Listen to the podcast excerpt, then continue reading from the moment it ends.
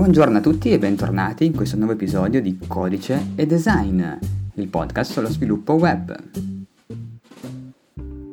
Allora, oggi volevo parlarvi di WordPress. Abbiamo già parlato, però è un argomento abbastanza caldo nel mondo del, della programmazione e quindi entriamo un pochino dentro. In particolare eh, l'argomento focus sarà perché consiglio sempre più spesso l'utilizzo di WordPress per i siti web.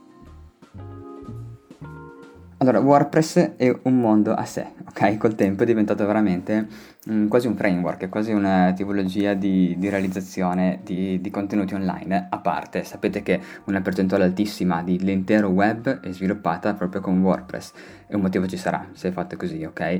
Perché funziona, è gratis, è open source e funziona bene. Dell'open source non ne frega niente nessuno su WordPress perché sono tutti quanti interessati al fatto che sia gratis e quindi si può fare un sito velocemente al volo spendendo poco, pagando soltanto l'hosting e il dominio. Ebbene, su WordPress, quando si parla di programmazione WordPress, moltissimi storgono il naso, perché WordPress mh, costa un po' con la programmazione, anche con lo sviluppo. Eh, un programmatore puro non usa WordPress, ma usa il, il PHP, per esempio, o Python, o ASP, o quello che gli piace di più, C Sharp. Ebbene, WordPress può essere usato sia in un modo che in un altro, ok? Può essere usato sia da chi non sa nulla di programmazione e vuole fare su un sito, allora si installa WordPress seguendo su un tutorial online su una piattaforma, su un hosting, ormai moltissimi hosting hanno l'installazione di WordPress con un clic, va nella sezione temi, scarica un tema, lo attiva, se lo configura e voilà, ha il suo sito bello che è fatto. Complimenti, è stato bravissimo, si è creato un sito da zero. Eh, sì, gli sviluppatori ci hanno perso, ok, non hanno guadagnato perché la gente adesso è capace di farsi un sito senza saper scrivere una sola riga di codice. E va bene. Però, come può essere WordPress interessante per uno sviluppatore? Beh, lo è moltissimo in realtà, perché eh, ci offre a noi sviluppatori una base già bella e pronta, bella debuggata, pronta ad andare online e soprattutto professionale non sorgete il naso, professionale, adesso andiamo avanti ad approfondire un pochino bene questo argomento.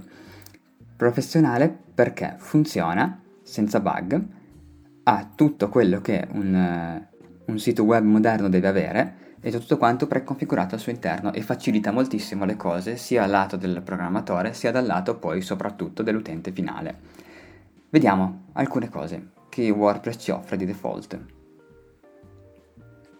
La cosa principale che mi incazzo ancora un casino quando vedo dei siti web fatti oggi da professionisti dell'ambiente, dello sviluppo, eh, che li fanno magari in core PHP, fanno dei progetti fighissimi, sono dei bravissimi sviluppatori e tutto, e poi eh, le URL dei loro siti web sono .php, interrogativo, id uguale 57. Oh mio Dio, cioè dai, siamo nel 2021. Questa roba qua non si può più vedere ormai, ok? Eh, ormai non si fa più un sito per fare un sito, si fa un sito con un'idea, ok, dietro. Il sito deve essere per prima cosa con...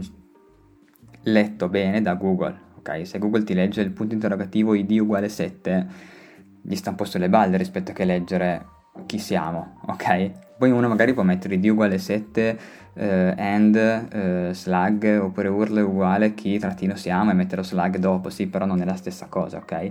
Sia lato utente, che l'utente magari scrive pincopallino.it slash chi siamo, che ormai sono tutti già abbastanza svegli da scrivere queste cose qua, e anche lato Google che se tu gli metti degli URL SEO friendly eh, è molto molto meglio. Vedere queste cose qua veramente mi fa rabbrividire al giorno d'oggi, soprattutto da persone che magari poi snobbano WordPress, ok? Snobbano e dicono no, fa schifo, non si fa così, non si lavora così, però è una cosa molto importante, ok? la eh, link building è molto importante e la generazione degli URL in maniera corretta ha un suo risvolto veramente veramente elevato. Certo, su un sito di quattro pagine, un sito vetrina per un'aziendina che ha com chi siamo, che vedranno solamente i suoi 20 clienti, i suoi magari 100 clienti all'anno che visualizzeranno quel sito lì, io non li faccio così quei siti, però si potrebbe anche fare, ok? però non è il massimo, non, a mio avviso è un segno di scarsa professionalità.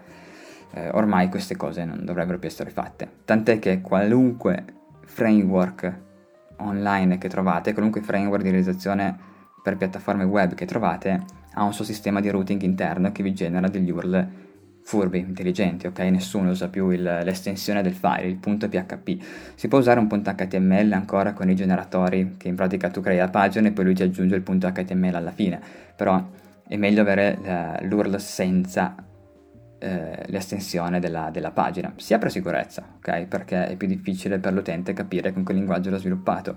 Se con WordPress logicamente è fatto in PHP, però se mi facessi io un framework in uh, eh, PHP eh, utilizzando Laravel oppure un, sì, un, framework mio in PHP, eh, l'utente fatica moltissimo a capire con che linguaggio è stato fatto l'utente, il possibile hacker diciamo, con che linguaggio è stato realizzato il sito se non ha riferimenti eh, visibili, così tanto visibili in giro, ok? Una roba così dove io metto il punto PHP, poi metto addirittura l'id della pagina, quindi ho un aggancio al database, è una roba veramente poco sicura. Mm, pecca dal livello della sicurezza, pecca dai, dai moltissimi livelli, ok? Non mi piace questa cosa qua. Eh, ebbene, mi sono tolto un peso, mi sono scaricato un po' su questa cosa. Eh, WordPress questo te lo fa in automatico, non c'è bisogno, ok? Si creano pagine, si creano articoli e gli URL, gli slug sono corretti, sono fatti bene, ok? Si possono addirittura andare a personalizzare non come con Laravel, non come con un uh, framework custom, però molto molto a fondo, ok? Secondo me è la giusta via di mezzo. Sapete, io utilizzo Laravel, utilizzo molto anche un eh, framework fatto da me, che mi piace moltissimo, che mi dà la libertà totale, però per molte cose WordPress pa- parti già da un 40% sviluppato, ok? che non è affatto male.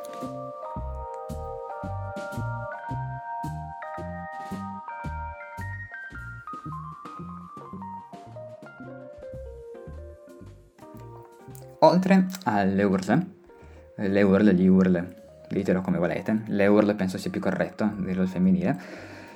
Um, un'altra cosa che WordPress ha è un page builder figo. Non parlo dei page builder Elementor, WP Bakery, queste cose qua che a me non piacciono particolarmente, ok? Penso di aver già fatto un podcast a riguardo, mi piacciono tantissimo, anche se li sto rivalutando leggermente perché per alcune tipologie di progetti possono essere utilizzabili, ok? Non, non per una roba super figa, super professionale, però per alcune cose ci possono anche stare. Parlo di Gutenberg, ok? De, delle editor di testo, chiamiamolo, non page builder. L'editor di testo di WordPress è molto molto buono, cioè Gutenberg eh, per quanto all'inizio ha fatto storcere il naso a molta gente, ultimamente almeno secondo me sta funzionando veramente molto molto bene e la giusta via di mezzo tra l'editor eh, Tiny Mice che c'era prima, che è il classico editor che io per esempio nel mio eh, CMS utilizzo Uh, come si chiama, Check Editor, CK Editor, che è un, molto simile a Tiny Mice, quello di WordPress vecchio, funziona molto molto bene, ma è più complicato per l'utente, mentre Gutenberg è veramente una figata, funziona benissimo, glielo dà in mano a uno che non ha mai visto una pagina web e riesce a crearsi sue, i suoi contenuti. Questo se realizzo un blog per un cliente, poi lui non deve chiamare me ogni volta che vuole pubblicare un post o una news, non un blog ma anche un sito web dove lui si mette le sue news. Se le mette da solo, se gli dai un sistema così come Gutenberg, il cliente è molto soddisfatto, dice wow posso fare questo, posso creare una tabella, posso inserire i link in questo modo, posso... è tutto molto figo, molto molto facile, molto molto semplice. E questo è un valore aggiunto, che tra usare CK Editor e usare Gutenberg, Gutenberg è tutta un'altra cosa anche l'utente percepisce un livello che può fare più cose, gli piace di più, ha una macchina più, ha un sistema più professionale dietro, a parer mio. C'è un sistema su Laravel che è un modulo che si chiama Laraberg, che è praticamente un clone di Gutenberg, ed è molto molto interessante perché fa quasi le stesse cose di Gutenberg. Secondo me Gutenberg le fa un pochino meglio, però se avete un progetto su Laravel lo potete integrare facilissimamente, sono due righe di codice da lanciare al terminale, vi installa Laraberg al vostro interno e lo potete usare come editor di testo per, nella parte backend per inserire i post, le pagine, quello che volete. È molto interessante, ma Gutenberg è già fatto, ok? Funziona bene ed è subito di presente al volo. E secondo me è un grande valore aggiunto anche questo di WordPress. Un'altra cosa è l'attenzione alla SEO che WordPress ha. Ok, molti dicono che per la SEO non va bene WordPress e eh, non lo so cosa hanno in testa loro come SEO, però eh, WordPress se ci installate Yoast, che è un plugin free, per la SEO è fantastico, ok? Perché vi crea le sitemap in maniera corretta, furba ed è buggato bene, quindi funziona. Eh, lo aggiornate soltanto, non ve ne prendete cura voi, c'è un team che lo fa dietro e lo fa gratuitamente. In più, soprattutto per l'utente, ok? Perché se l'utente vuole risalire nella classifica SEO con magari una sezione di news è un'azienda che ha un sito web e magari un blog poco professionale, però si fa una sezione news dove mettere le sue ultime news e mettere gli articoli che c'entrino con i trend del momento, magari, ok?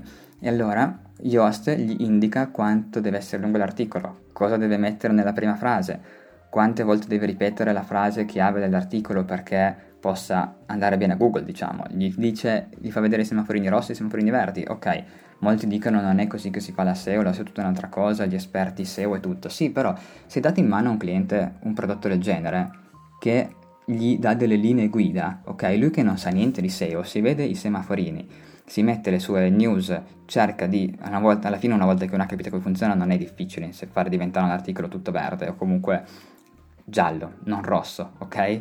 Eh, se si studia, tanto ci mette magari un'ora a scrivere una news, ce ne mette un'ora e venti per scriverla bene, per farla diventare verde su Yoast e avrà dei risultati lato SEO molto molto migliori. Questa cosa qua, eh, farla su un custom CMS è un gran casino, cioè richiede un casino di tempo, non andrei a fare, bisogna fare magari un foglio di Word dove si spiega al cliente, metti tot frase, la ripeti tot volte, devi mettere il titolo con la parola che vuoi metterla, metti la meta description, ok? Però non glielo spieghi, invece questo qua al cliente gli dai di nuovo un valore aggiunto in più, che non è affatto male. Un'altra cosa positiva di WordPress è che eh, grazie ai plugin, che sono un miliardo, ci si può trovare veramente un sacco di funzionalità utili, come per esempio, banalissimo, ma l'anti-spam.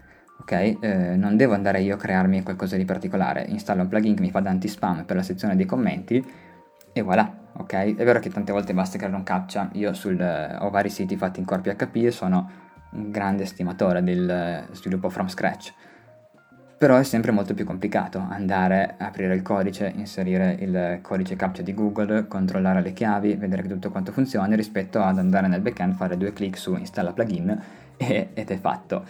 Eh, sto parlando molto sul pratico, ok? Qua andiamo sul, sul pratico, sul, sul finale, non sul prodotto a monte. E queste cose qua, quindi, però, perché sono furbe, ok? Io a me piace sempre programmare, non è che faccio con WordPress perché non programmo, però il tempo che avrei dedicato a creare URL, un sistema di routing per creare degli URL corretti, a eh, spiegare al cliente come usare la SEO, a implementare un editor di testo per il backend figo, glielo dedico soltanto al front-end, ok? Con WordPress del backend possiamo non fregarcene quasi più. Possiamo mettere dei custom field, dei custom post type e andare a veramente migliorare moltissimo le possibilità che WordPress può, può fare come backend e tutto quello che non mettiamo di effort nel, nello sviluppo di queste cose che WordPress offre già, ce lo mettiamo per creare un front-end rapido, bello, dal design accattivante e soprattutto con una UX experience molto molto buona, ok?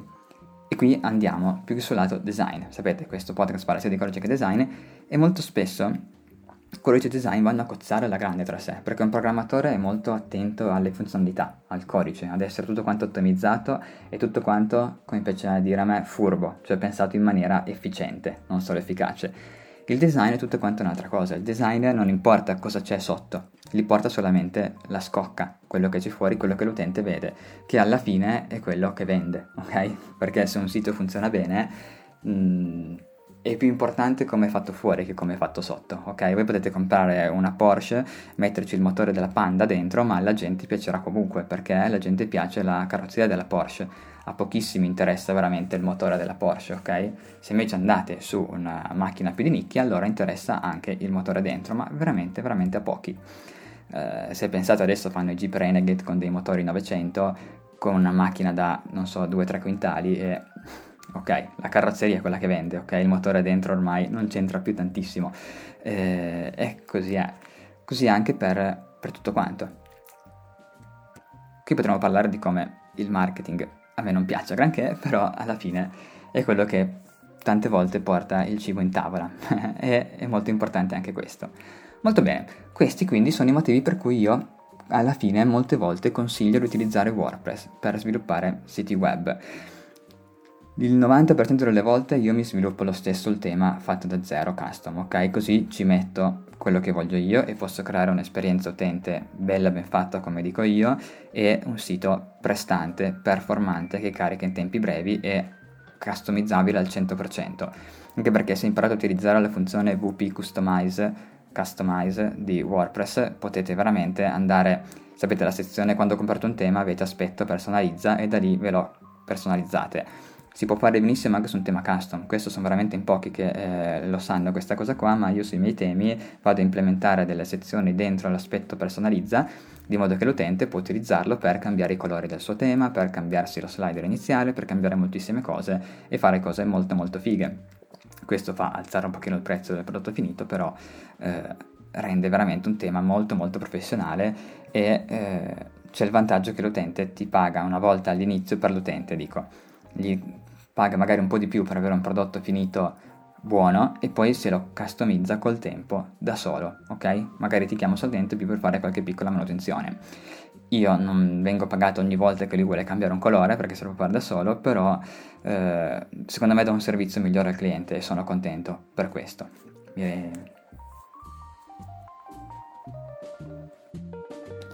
Molto bene, per oggi è tutto. Spero che questa chiacchierata possa essere stata interessante. Ditemi voi se concordate con me oppure se non concordate con me, fatemelo sapere. Eh, sapete c'è sempre la sezione commenti sul mio sito Oppure potete anche scrivermi su Facebook, su Instagram, dove volete, Alberto Raineri, e mi trovate, mi trovate lì. Così fatemi sapere quello che pensate, se siete dei programmatori magari siete più attenti al lato dello sviluppo del codice e meno al design e quindi magari storcete il naso per alcune cose che ho detto, se siete designer invece forse mi capite di più, io cerco sempre di stare sulla via di mezzo perché come sapete mi piacciono entrambi i mondi, mi piace il mondo quadrato e schematico dello sviluppo ma ogni tanto devo anche avere una totale libertà di mettermi, aprirmi Figma, disegnarmi le cose e dare sfogo un pochino al mio lato un pochino più artistico, che mi piace anche molto molto molto. Anche se mi sto accorgendo che il mio lato artistico è comunque leggermente quadrato e il mio lato quadrato è leggermente artistico, mettiamola così. Eh, però mi piace, mi piace così, secondo me ci, ci può stare, non, non vedo grossi disagi in questa cosa.